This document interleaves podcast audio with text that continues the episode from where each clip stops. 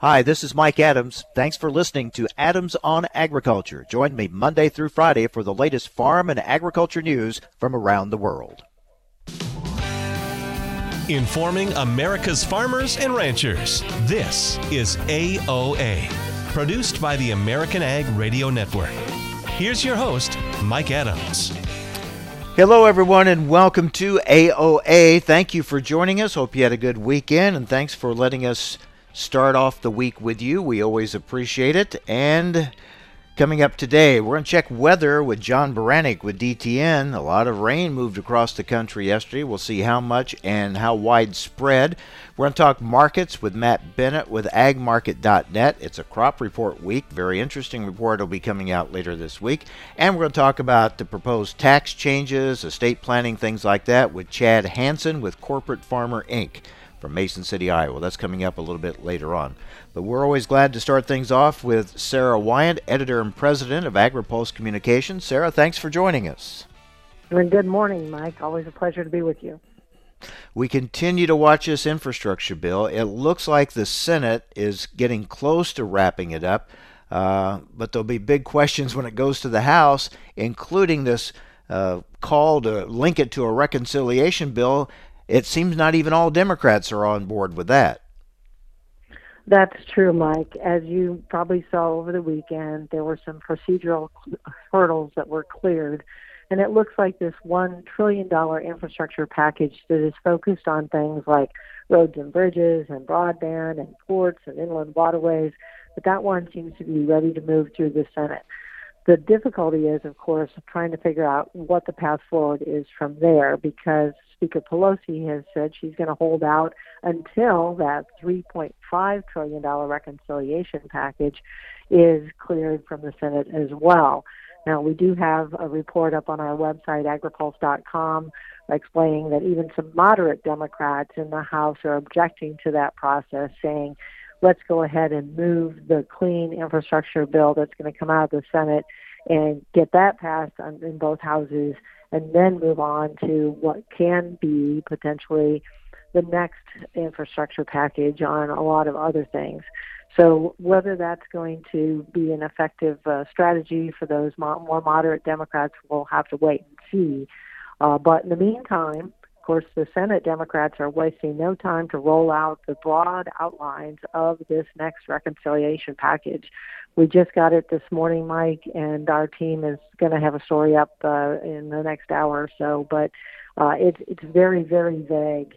Uh, for example, it gives instructions to the Senate Ag Committee to uh, provide 135 billion in new funding, but it doesn't really say what for. It, it has um, hmm. bullet points saying we're going to have ag conservation, drought and forestry, reduce carbon and prevent wildfires, more money for rural development, for clean energy, uh, climate research, civilian climate corps, child nutrition, and debt relief. But again, no specifics yet. So our team is digging into that right now. All right, so yeah, lots of questions about the reconciliation bill. But what about this infrastructure package? It, as you said, looks like it's going to go through the Senate. Um, obviously there's a lot in there that ag groups have been pushing for for some time when it comes to rural infrastructure. Are there concerns, though, that in this 2,700 page bill, there are some things in there that uh, they're not going to like so much? Well, the devil's always in the details when you have these massive packages like this. And so I think everybody's going to be going through this with a fine tooth comb. And I'm sure there'll be some things that are of concern. But you did see some major ag groups, including, uh, you know, Farm Bureau, come out in support, and so you've got. I think uh, a lot of folks in rural America saying we do need more money for broadband, we do need more for roads and bridges. Now, the reconciliation package that's going to follow up from this will also have some tax provisions, and I think that's where the major concerns are whether or not there's a, elimination of stepped up basis or this transfer tax, which Collin Peterson wrote about on our website last week in an opinion piece. Uh, you know, there's a lot of concerns about the pay fors, and I think that's where people are really going to be taking a close look. Meanwhile, the Ag Department announced last week that uh, to promote transparency and competitive markets, they're going to be releasing two new USDA market news reports to provide additional insight into cattle trades. What can you tell us about those uh, new reports? Yeah, the first one's supposed to come out today, and uh, I think folks are excited that there's going to be a little bit more transparency in the market reporting. You know, there's been a lot of things that have happened in the past where people said they just wanted more information, and you've got senators like Chuck Grassley of Iowa and Roger Marshall from Kansas saying, um, you know, this is a good step forward. Um, I think Grassley had a tweet that said something like, you know, we're going to shine light on prices paid to help independent producers against the big packers. And so this is, I'm sure, going to be a big subject of discussion at mm-hmm. the National Cattlemen's Beef Association meeting this week. For sure. Um, and meanwhile, the back and forth between the U.S. and Canada over dairy issues that continues, doesn't it? Last week we talked with the National Milk Producers Federation and basically saying that, yeah, technically Canada's uh, uh, living up to what they agreed to in USMCA, but they found a new way to kind of get around things. Now Canada is defending their system, so the back and forth continues. It certainly does. We wrote a big story about this last week in our newsletter, and then the Canadian government approached us over the weekend with making sure we had their side of the story because they did not respond quickly with uh, our first request. But they're, I mean, technically they're right. It, it, it is a move that's in compliance with their obligations, but when you create a new class, you know, we were concerned about class seven, and now they have mm-hmm. a class 4A. Um, you know, yeah, technically it doesn't breach the agreement, but in theory and in practice, um, you look at this and, and if it, you know, the old saying, if it walks like a duck and acts like a duck, it's probably a duck. Hmm. In this case, mm-hmm. it's a dairy. Yeah, so we'll watch that. And we're also watching uh, for the biofuels industry. I mean, it seems like all they hear from the Biden administration is electric vehicles, electric vehicles, electric vehicles, and the the biofuels industry trying to again make their case that's maybe well and good down the line, but we have something right now that can take care of the, these climate goals you're trying to reach, and, and don't don't overlook us. Yeah, and it seems like that message is not making a lot of headway uh, within the folks at the White House, but certainly there's some champions on Capitol Hill that will be pushing back. And if you look at this reconciliation package, and again, just the broad outline, uh, electric vehicles are mentioned several times and infrastructure for refueling, you know, making sure you can plug those in and having the infrastructure for electric vehicles. So there's going to have to be a lot more discussion, I think, for those folks to raise their profile even more and, and try to get some additional traction. Sara, lots going on. You and your team do such a great job of covering it. We thank you for being with us. Appreciate it. Thank you, Mike. Have a great week. Take care. Sara Wyant, editor and president of AgriPulse Communications. All right, up next, we talk weather. A lot of rain moving across the country. Some areas that uh, really need it are getting some, but is it in time? How much are people getting? How widespread? We've got a lot to talk about with DTN meteorologist John Baranick. That's coming up next. Stay with us. You're listening to AOA.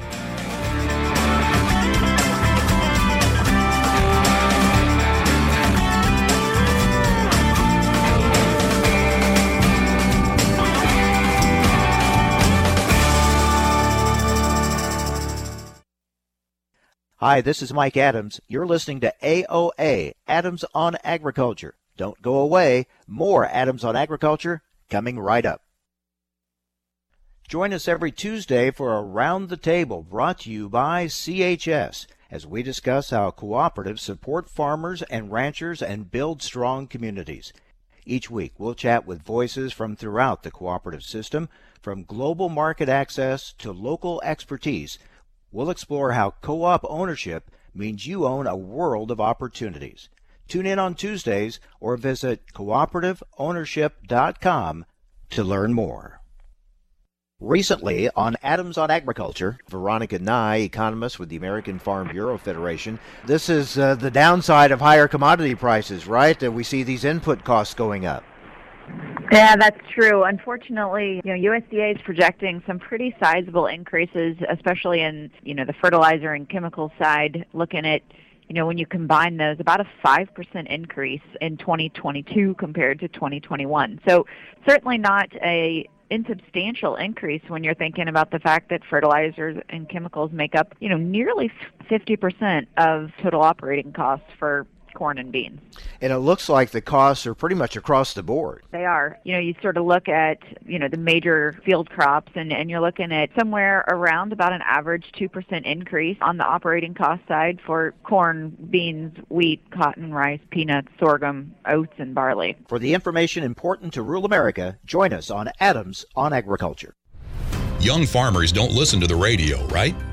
Wrong. In a recent survey, 74% of young producers said they get their most important agricultural information from their trusted farm radio station. Surprised? Don't be. If you think about it, it makes perfect sense.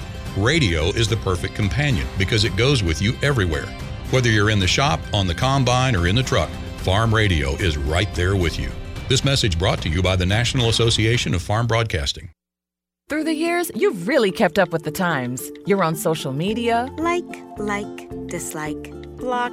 Maintained your health. 10,000 steps. I'm a beast. You even programmed your own smart home. In 10 minutes, remind me that I'm a genius. In 10 minutes, I'll remind you that you're a genius.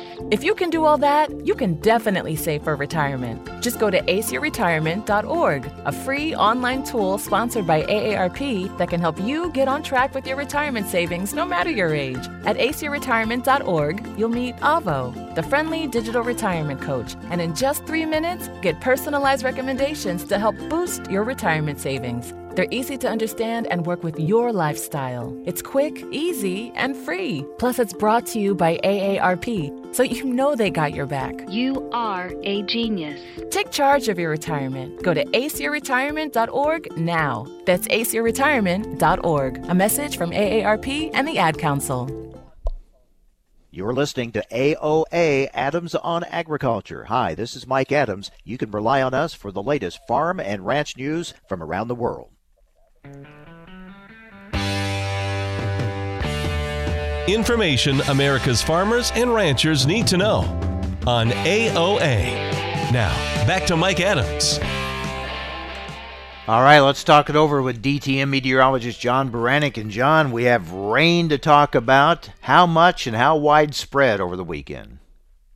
Yeah, you're you're not kidding. It was quite a lot in some areas, but it was scattered. So uh, there were plenty of places that missed out completely, or some that just got light amounts. But for the the places that got some good rainfall, we saw that over northeast South Dakota, over a good portion of southern Minnesota, most of Wisconsin, northern Iowa, these areas that have been in uh, significant drought here over the course of the entire summer, uh, had did see some really good rainfall. It wasn't everywhere, but it was for a good portion of those places.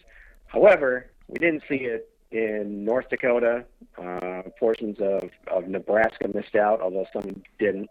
Um, southern Iowa missed out as well. So some of these other areas didn't get it. Um, we're, we're still waiting on uh, potential for another system moving through today, but right now it looks like you know there's still the haves and have-nots going through even through the drought areas. Yeah, uh, North Dakota, you said missed it, but they might get some this week. Yes. So today there's another system going through, and this is probably their chance here uh, out of all these systems. Uh, it's really producing some scattered showers over central uh, North Dakota right now. It'll be moving east throughout the state and into northwest Minnesota as well later tonight and overnight. Uh, it's going to be scattered, just like we've seen over the weekend. Uh, but everybody in there's got a shot of seeing at least an inch of rain. Um, but after that moves through, the Dakotas are going to be pretty dry here for the next week. Yeah, so it may not help a lot this year, but uh, not not any too soon. Maybe to start on next year. Although it might uh, might actually come at a time when some are trying to do uh, a little bit of uh, field work harvesting. It might slow that down, but still the rain is needed. The rain is needed, and we are still filling corn and soybeans up there, so uh, the the rain will be helpful. Eastern Corn Belt, um, that's been doing, of course, much better all along August always a critical time for soybeans, and uh, a lot of areas got some good rain. They did. Uh, we saw some over Missouri uh, through much of uh, central and southern Illinois. It's moving into Indiana right now, that big giant cluster. And we even saw more over Michigan, northern Indiana, and, and a lot of Ohio as well. So, uh, you know, it's it's it's hard to find an area across the eastern corn belt that's not having good conditions right now. And uh, with the system coming through today and others coming through uh, throughout the course of the week, we're just going to keep adding to the good uh, to the good conditions overall. Talking with DTN meteorologist John Baranick. Well, let's look at this week ahead. And what do you see? Yep. So we've got the one system right now that's moving kind of through the eastern corn belt. That'll continue eastward through today. There's that other one that we talked about moving through the Dakotas right now. Uh, and that will be continuing to move east throughout uh, the week. And we'll see some better showers with that as it kind of moves into uh, Iowa and Wisconsin and Illinois on Tuesday and into Wednesday. And then we've got another front coming through on Wednesday. It looks like it's probably going to be dry, though, for the Dakotas and Minnesota. Might be a little more active as it gets further south and east, like we've seen all summer long. And then the final one in the series, so uh, we'll be coming through the kind of northern areas on Thursday, and then southern areas on Friday. Uh, lots of shower activity again as it moves south and east. So they look like it's going to be dry across the Dakotas and Minnesota with those final two fronts. Um, as it moves south and east, we'll see some better rainfall chances. It's still going to be scattered showers, though, but uh, it's probably more icing on the cake for for areas uh, across the south and eastern corn belt rather than you know what they need. So, uh, really, just great conditions across the south and east, and, and just terrible up in the northwest as we've continued to see over the course of the summer. Kind of more of the same, right? What about temperatures this week ahead? Yeah, so temperatures until that final front comes through, we're going to be running above normal uh, across the entire Corn Belt. So temperatures really getting into the 90s here in the southwestern Corn Belt. Uh, a couple places in Nebraska, Kansas, uh, approaching or exceeding 100. Um, so a little bit of stress there if they if they're a little in, on the drier side. But for the for the rest of the Corn Belt, it's 80s and potentially lower 90s. So not a whole lot of heat stress going on. As that final front comes through, we'll be knocking temperatures down a good 5, 10 degrees, and we'll be more likely in the uh, upper 70s across the north and the 80s across the south. We'll be seeing those temperatures kind of increasing next week, though, as the ridge that, that kind of follows these systems in the west kind of starts to leak into the uh, into the plains and the in the Midwest here early next week. What about a little longer range, end of August into September? What are those models showing?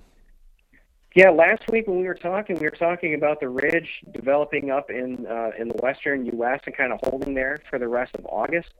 This week, uh, over the weekend, and, and today, models have kind of flipped on that. They're they're a little bit weaker with that ridge overall. Um, they'll have it kind of squashing down towards the south and spreading across the east. So we're going to see variable temperatures uh, over the course of the rest of August here if that forecast plays out. And it's also going to bring a potential trough into the uh, western U.S., which is something we haven't seen a whole lot of. We did see that here over the over the, over the weekend. Uh, we might see some more of that going into August as well. So if that does happen, we might be talking about some additional chances of showers in the northwestern Corn Belt. Uh, models aren't keen on that really. Um, they'll, they'll bring the trough in, but they're not really keen on on bringing rainfall chances along with it. We'll see if that stays the case, but. Uh, at least there's, there's a little bit of an open door and a little bit of hope for those northwestern areas to still see some rainfall here for the rest of the month. All right, let's look elsewhere. What about South America?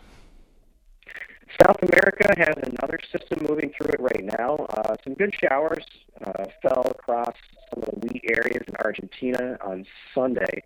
And it's going to be moving its way northward into southern Brazil here over the next couple of days. That front to the system kind of solves uh, over the state of Paraná, which really needs the rainfall. So it'll be good to see them get uh, at least a little bit of, of better rainfall. But the temperatures behind it are the big story. We're going to have temperatures falling yet again uh, below freezing for much of Argentina and portions of southern Brazil. A lot of that corn's already mature down there, so it's not going to have a whole lot of impact on that.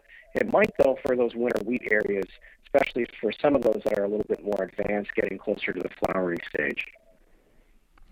They've uh, South America's had their share of weather issues, haven't they? They have. They've had drought throughout their entire uh, safrinha corn season.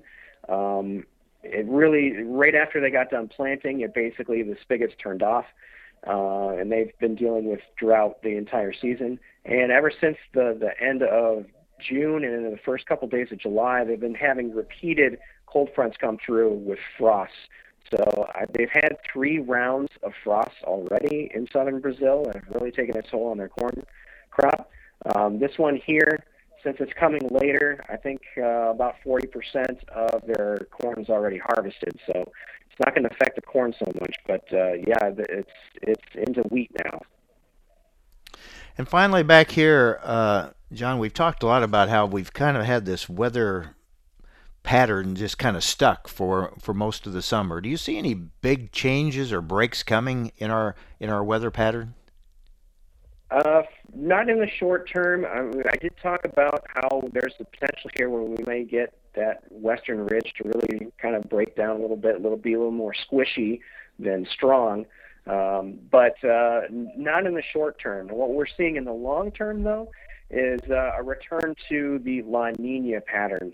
Uh, we've already kind of gotten that far in the atmosphere, uh, but the really we haven't seen it quite so well in the surface temperatures on the water in the uh, in the middle of the Pacific Ocean. That'll kind of happen over the course of the next month, maybe two, um, for getting temperatures back down into the La Nina category. And we're talking about La Nina again throughout the winter, just like we saw last winter. So that happens kind of frequently. We'll see one La Nina and kind of abates during the summer of the following year, and then returns for the fall and winter of of the the following year. So it looks like that's going to be the case going forward. Uh, that's probably going to lead us to some drier conditions across much of the Corn Belt, except for the eastern Corn Belt. They usually do better under under a La Nina scenario, and we'll probably see some variable temperatures, more likely uh, more likely cold across the the northern plains and into the Midwest. All right, John. Thanks a lot. Good to talk with you. Thank you, Mike. Have a good week. Take care. John Baranick, DTN meteorologist. It is crop report week, and even though it won't tell us the the whole story, we start getting an idea of where USDA is going and what they're thinking as far as uh, setting up a big September report. And of course, we'll talk more about these rains and crop conditions, all that with Matt Bennett with agmarket.net next on AOA.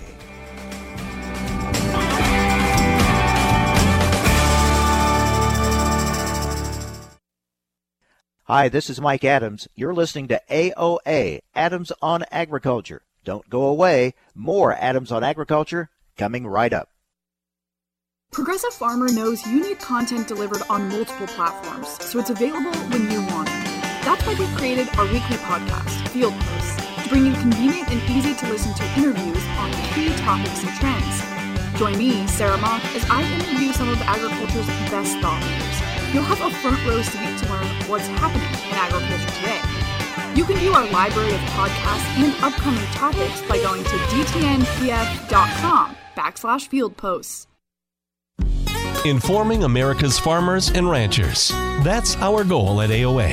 Each weekday, you get an hour of the latest takes from people who know agriculture, the policymakers, and the people who have the inside scoop on what's happening behind closed doors. People who have their finger on the pulse of Washington and agriculture around the world. AOA is your daily source for all the information you need to stay in the know. Informing America's farmers and ranchers. AOA. You're listening to AOA for the American Ag Network. I'm Jesse Allen with this market update. Well, as we take a look at the grain sector, soybeans are trading higher with corn and wheat under a little bit of pressure here so far this morning. And grains uh, mostly moving higher after the open, despite weekend rains and concerns about coronavirus related travel restrictions in Asia. USDA announced 3.8 million bushels of new crop soybeans sold to unknown destinations here this morning, many of which uh, people are thinking that is China. Now, last week's forecast models called for widespread coverage of soaking rains for Iowa over the weekend, although they dramatically reduced coverage on Friday. That proved to be closer to reality in the end. Some good rains fell in Iowa over the weekend, but the majority of the state missed out on the good rains with little rain in the outlook over the coming week. Rainfall exceeded expected coverage in portions of South Dakota, Nebraska, and Kansas over the weekend, while also coming in heavy as expected over Wisconsin. Northern Illinois missed out on forecast rain. Now, the focus today will be on this afternoon's crop ratings, along with a steady flow of private production estimates ahead of Thursday's highly anticipated WASDE crop report. USDA is expected to shape some yield off both its corn and soybean production estimates on Thursday, but that's largely already been priced into the market. September quarter down four and three quarters, right now 550 at a quarter. December down three and a half, 553. August soybeans up 16 and a half, 1438 and three quarters. November up three and three quarters, 1340 and a half. August bean meal up 590 a ton, 364.70. August bean oil down 11 points, 63.30. Minneapolis spring wheat September up two and three quarters, 919. September KC wheat down a half penny, 705 and a quarter. September Chicago wheat down five at 714. Lower action in cattle and hogs. August hogs down 65, 108.10. August live cattle down 10, 122.90. August feeder cattle down 67, 159.17. You're listening to AOA for the American Ag Network. I'm Jesse Allen. 54. So basically, it's too late to start saving for retirement, right? Not right. Starting to save, even in your 50s, can really make a difference. Well, right now, saving seems hard to wrap my head around. Plus, with the way this year's been going. hey, listen, it's okay. You still got this. Just go to aceyourretirement.org. It's an online tool from AARP that can help you get your retirement savings on track no matter your age. It's free and only takes about three minutes. I like three minutes. Yeah, at aceyourretirement.org, you'll chat with Avo, the friendly digital retirement coach. Just answer a few questions and you'll get a personalized plan and tips to help boost your retirement savings. Tips that are easy to understand and tailored to your lifestyle. I like that too. Plus, it's sponsored by AARP, so you know they got your back. Just head to aceyourretirement.org and make your plan to start saving for retirement. Thanks. That's aceyourretirement.org. A message from AARP and the Ad Council. Hi, this is Mike Adams. Thanks for listening to Adams on Agriculture. Join me Monday through Friday for the latest farm and agriculture news from around the world. Information America's farmers and ranchers need to know on AOA. Now, back to Mike Adams. All right, let's talk it over with Matt Bennett with agmarket.net. And uh, Matt, we talk rains. Here we have August rains now. And for those of us in central Illinois, this is our year, isn't it? Yeah, I'll tell you what, we uh, we just haven't hurt much for moisture throughout most of the growing season. I hate to say that because I know there's people listening to this that probably like to give me a knuckle sandwich. But uh, bottom line is, is that you know we we just really haven't ever hurt. Now early in the year, of course, we had some cold weather right out of the gate. I think that that probably uh, has the tendency to maybe impact yields a little bit, but. I feel pretty confident that the corn crop's uh, going to be a really good one, maybe best ever for a lot of folks in this part of the world. And at this stage of the game, I think the soybean crop's going to be awfully good. I don't know about best ever on soybeans. I don't know that we got quite the growth we've had the last couple of years, but uh, certainly going to be a really good bean crop. Yeah, these rains uh, this weekend have certainly helped that. Eastern Corn Belt looking good. Uh, Western Corn Belt still struggling, even though some places got some rain, but uh, it in some areas it won't help that much this year. Other areas maybe it will make a difference yet. Yeah, I mean, you know, the thing is that um, uh, there's parts of the Western Corn Belt that I think have been hurt bad enough. It's going to be really tough to, you know, to get, uh, you know, one rain's not going to fix anything, or even two rains. Um, the bottom line for a lot of those folks is that they went too long without rain, and so I think that your maximum yield potential is going to be a little bit less than desired. But uh, I feel like a rain like this, whenever you're sitting here uh, you know, on August the 9th, boy, it's tough to think that it's not adding bushels, especially to the bean crop. I think certainly test weight on corn, uh, you know, and in this part of the world on the early parted uh, planted corn, you know, you're probably not adding a ton of bushels, but you're certainly cementing what would be a, a really good finish to the crop. So I feel pretty good uh, about yields now. As far as Thursday is concerned, I I, I still feel like the USDA is probably going to have to drop back just a little bit on on corn yields. I don't think they'll touch bean yields I just don't think they have got enough information just yet. So might be a little bit of a surprise for some folks, but I really don't expect them to do much on beans. Yeah, it's going to be interesting. Uh, it's it's still too early on this report, but yet it may give us an indication which way they're they're leaning, what they may be willing to to acknowledge, maybe. Right, no doubt. And I think you know, as of August first, as you suggest, it's probably a little early for them to be able to make a good judgment call there uh, on beans, but. Uh, you know, for corn, uh, certainly uh, not in the field this month. And people need to remember, you know, we made that change a couple of years ago. Uh, it, so basically, what you're relying on is uh, satellite imagery. Uh, you know, of course, producer surveys. Uh, but bottom line, uh, you know, people ask, well, crop conditions going to factor into this? And I don't know that that's necessarily going to be the case. You can kind of look towards crop conditions, give you an idea of how we stack up versus earlier in the year or versus a year ago. Uh, but for the most part, I don't want to put too much stock there. Uh, I still feel like uh, there's enough good out there that it's offsetting the really tough parts of the Corn Belt. You know, and I think that uh, it would be tough to assume the USDA would raise yield. Now, let's keep in mind the last couple three August they've come out of the gate pretty hot. Last year we're over 181 bushel yield, and we ended up at around 170, a little under 173. And so they missed it by a wide, wide margin a year ago and I think that they're going to try to, you know, maybe be a little more cautious in making such a big uh, yield estimate out of the gate this year. Speaking of missing things, a year ago everything started to change and no one really saw it coming. Uh, what are your thoughts on this past year?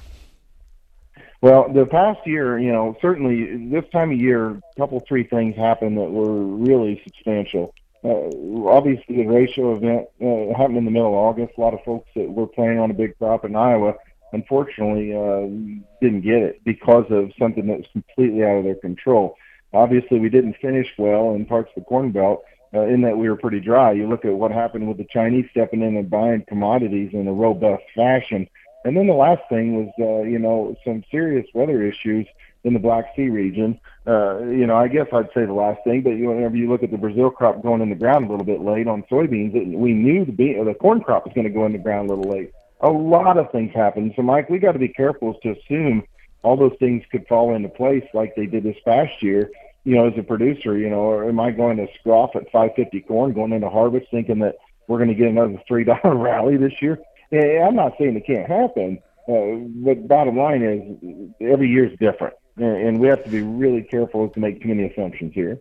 Of course, a lot of those things are continuing. There are still weather issues around the world, including South America, and China is still buying pretty good.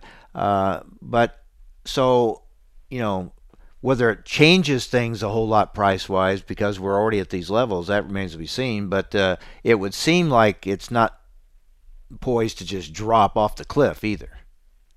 Right, and a lot of times that's what you see whenever you ensure that you've got a good crop. Boy, we just drop like gangbusters. But I'm not sure that's the case this year. Know, I don't want to talk super bullish here, but Mike, I feel pretty confident that a producer putting corn in the bin is going to have some opportunities later on. I feel pretty strongly Chinese are going to be in buying a fair amount of corn again this year, uh, probably in excess of what some of the quote unquote uh, experts are predicting at this time.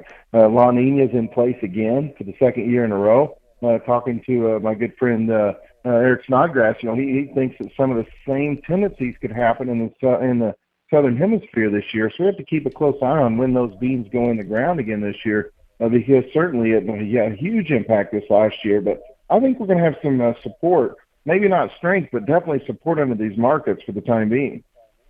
Talking with Matt Bennett with agmarket.net. So, am I hearing you say storage is a good uh, strategy? I think uh, where agmarket.net is, just to be totally transparent, we're at 60% of expected production on corn and 50 on beans. Uh, but we feel like that last 40% we can uh, wait quite a while on. Uh, I think storage is going to pay some dividends, especially for a producer that's willing to be a little bit patient.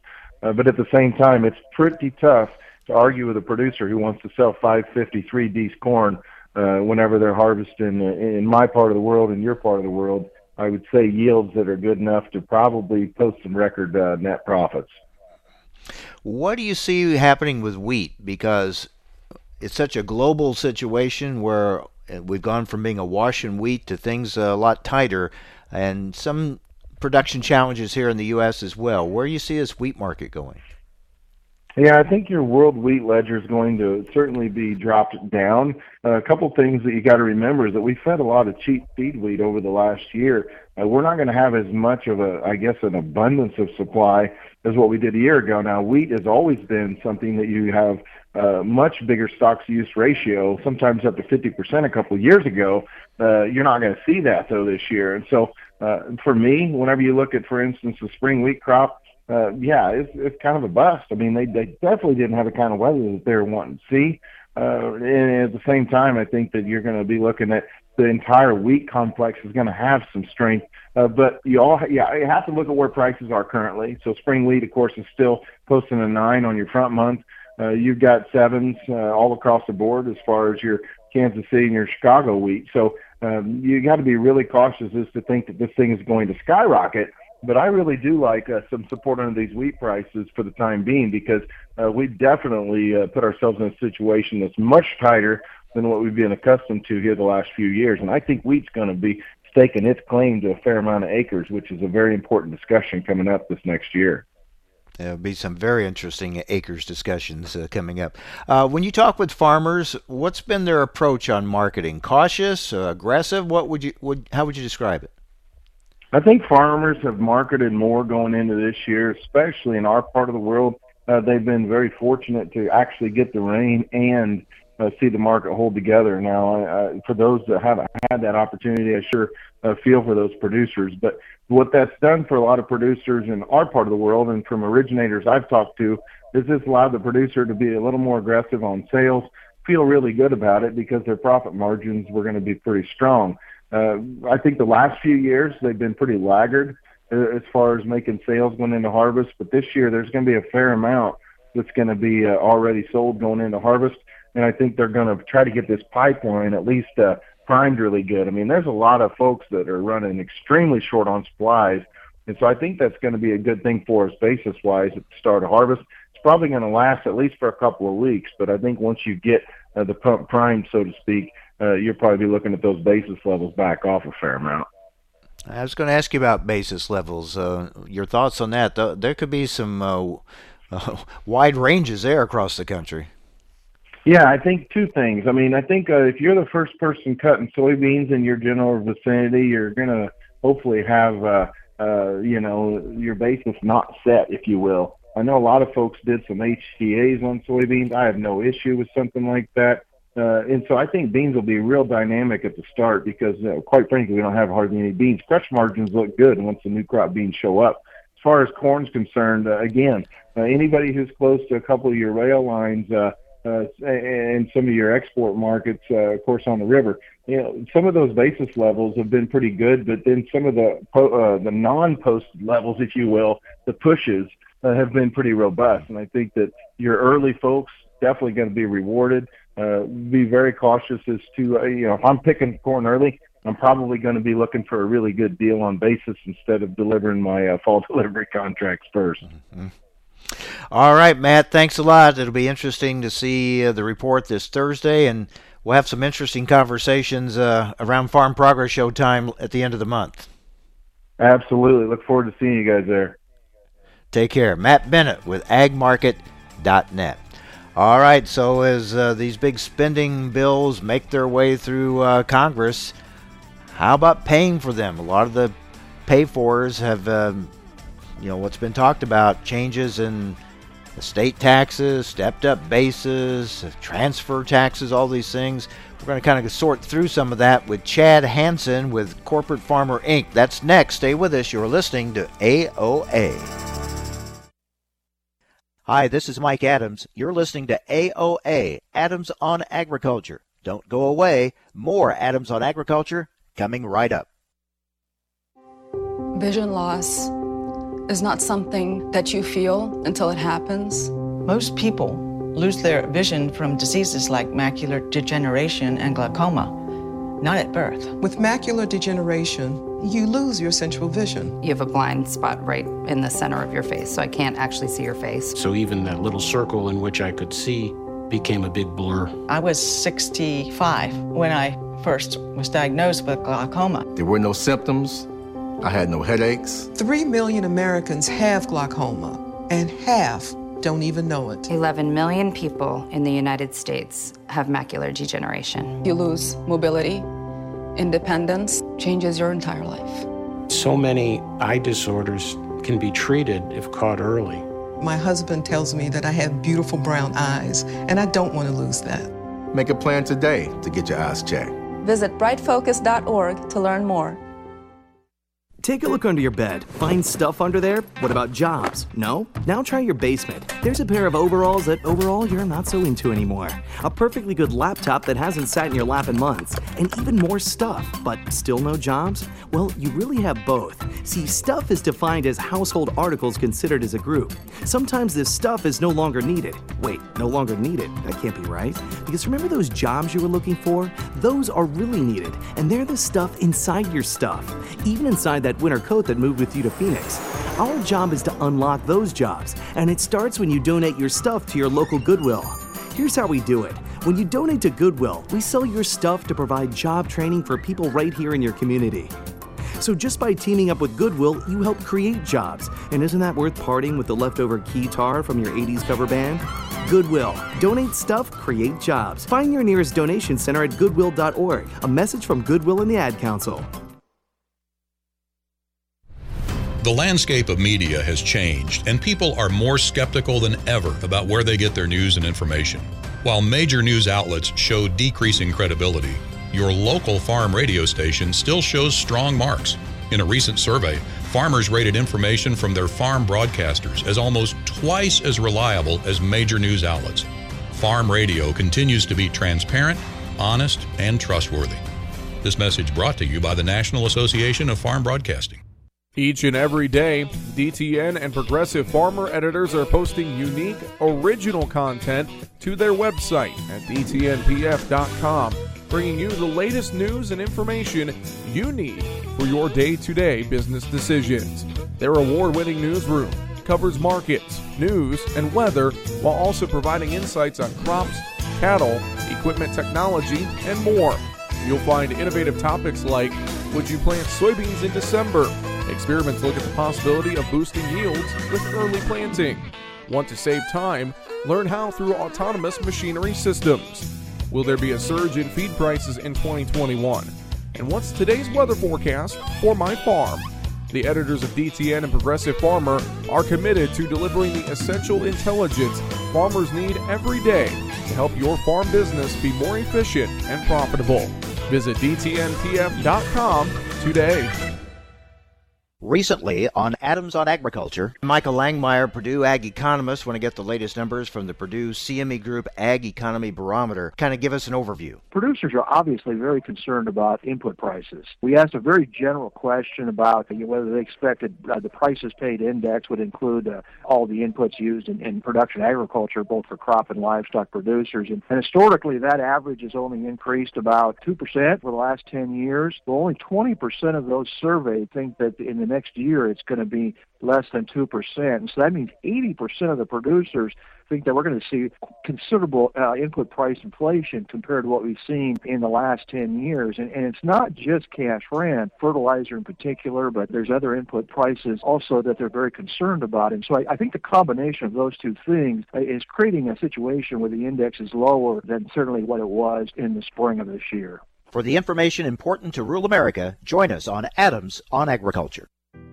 When you're living with low vision, life can be a challenge. If you're 55 or older and your world has gotten smaller because of vision loss, it's time to be bold. Go to timetobebold.org for a list of services in your state that will give you the tools, technology, training, and support you need to live your bold, best life. Help is here. Join others who found a bright, bold future. Go to timetobebold.org today.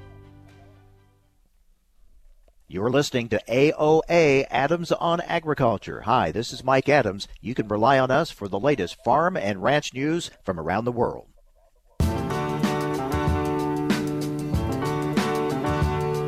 Information America's farmers and ranchers need to know on AOA. Now, back to Mike Adams. Well, there are a lot of spending proposals in Washington, D.C., infrastructure and uh, reconciliation bills, things like that. But there are also a lot of proposals about how to pay for them, including some proposed tax changes that has a concern of agriculture when it comes to stepped up bases, estate taxes, transfer taxes. Uh, let's talk about it now with Chad Hanson with Corporate Farmer Inc. out of uh, Mason City, Iowa. Chad, good to talk with you. Welcome to AOA. Which of these uh, proposed tax changes are you most watching? Well, I mean, I'd love to pinpoint one and say that's where uh, I've had the most questions, but honestly, uh, you know, I think it depends on where some of these hit home. Um, first and foremost, I think a lot of the discussion started around some of the estate um, tax issues, uh, just because of the sheer numbers and the effects on, you know, farmers. Uh, you know, as they started talking maybe a little bit around the coffee shop about, uh, you know, what that could do to a family farm and how difficult it might be for them to kind of try and transition the operation to the next generation. Now, yet the wording is so uh, is so critical in this. Uh, while a politician, administration come out and say no direct taxes, but there are ways to have indirect taxes, right? Yeah, and and I think you know from a practitioner standpoint, you know, there's some concerns that that, that there's a, a way that things have been done for a number of years that we've kind of gotten accustomed to. And uh, so many plans have been kind of predicated around discounting and uh, some of those uh, types of planning strategies where you know the the proposals you know and we go back to the green book because that's kind of the uh, I guess game plan when we look at you know what may or may not come out of this whole um, legislative session this year is uh, you know that that what we'd be talking about is getting rid of some of these minority discounts. Um, you know, like like you talked about, kind of the the family farm um, or other business uh, uh, taxes that would be assessed at death, and and whether that would be eliminated or at least uh, maybe um, helped out if it was kept uh, within the family for the next generation. Yeah, they they talked a lot about that. Well, as long as you don't sell the farm, you're okay. but uh, at some point, you may want to or need to. Well, and we have a lot of you know situations where there's family members that are involved, but most of the time, the highest percentage of uh, heirs are not involved in the operation. And how might that work? Does that mean that they need to participate in some fashion in order to to participate also in the deferral of the taxes and and so I think that kind of complicates a lot of these plans that uh, have been in place where maybe uh, you know we we protect that farming heir by you know, setting up some long-term leases that, that protect their interest, even though they may not take possession of the farm assets. They they have the opportunity to continue to farm um, those acres, uh, even even um, for maybe 10, 20 years to come, and um, you know th- those types of uh, situations may have to change to a, maybe a crop share or um, maybe even um, fully participating by some of the uh, other members who, quite honestly, might not even live in the area any longer. So, what's that going to look like? How is it going to be um, enforced? And and you know, all these questions, um, I think, have just led to so much uncertainty, whether it's on the estate side or you know, the talk of the 1031 repeal has gotten. Mm-hmm. Um, uh, a, a lot of conversation as well as uh, people have maybe some farms or other business property that they've uh, thought at some point in time they might want to liquidate and roll into something else. Uh, it's definitely sped up those conversations, and I've had several phone calls with uh, people here lately as they've started to kind of, you know, think about trying to make some of that happen here before the end of 2021. That is interesting. That's what I was going to ask you. Are you seeing people trying to get ahead of this? For sure, and uh, you know whether that's uh, you know utilizing some of the gifting. I've had some of those phone calls. Uh, you know with some older farmers that say you know we've already done some significant uh, gifts to kind of avoid uh, estate taxes, and and and should we use up the rest of our exemption? Also, you know just here recently dealing with the death of a farmer and. uh you know the kids are talking about what makes sense now that mom's still here we want to make sure that she has uh, enough to be taken care of and and to live the way she wants. But what if these laws change? Uh, should we speed up this process, and what does that look like? And I think, uh, you know, there's just a lot of anxiety. You know, we've got all these questions with what's going to happen with input costs, what's cash rent going to be next year, am I going to get a crop in some areas with this drought, and then you throw on top of that all of these tax provisions that uh, you know could affect my business, and I can tell you that uh, there's some nervousness out there, and uh, you know, not not in a good way. I think as uh, these farmers are dealing with uh, so many kind of what if scenarios. So there are some things you can do. It's hard to when you don't know exactly what they're going to do or what changes they're going to make. It makes it difficult. But there are some things maybe you can kind of get in motion now to help uh, protect yourself. I think so, and I think there's plenty of practitioners I talk to that think, uh, you know, these are worst case scenarios in most of our minds. Maybe this uh, is kind of pie in the sky, and when the rubber meets the road, what's actually going to happen? Because, you know, let's face it, you know, th- there's a new regime in town, and and they want to get done what they uh, have promised, but in reality, they don't want to expend too much political capital, and uh, we have some elections coming up here, the midterms, uh, another year from now, and you know, the more they have to fight to get this done, um, how does that affect the likelihood that they get some of, um, you know, their people reelected, or or you know, fill some some of these uh, voids that they need in order to have a little bit uh, more numbers when it comes to passing some of these uh, gigantic bills, and so you know, I, I think that that's the bottom line at the end of the day is, is um, kind of wait and see and watch um, and be prepared for what could happen. All right, Chad, good to talk with you. Thanks for being with us. You too. Thanks a lot. Chad Hanson with Corporate Farmer Inc. That wraps it up for today. Hope you'll join us again tomorrow, right here on AOA.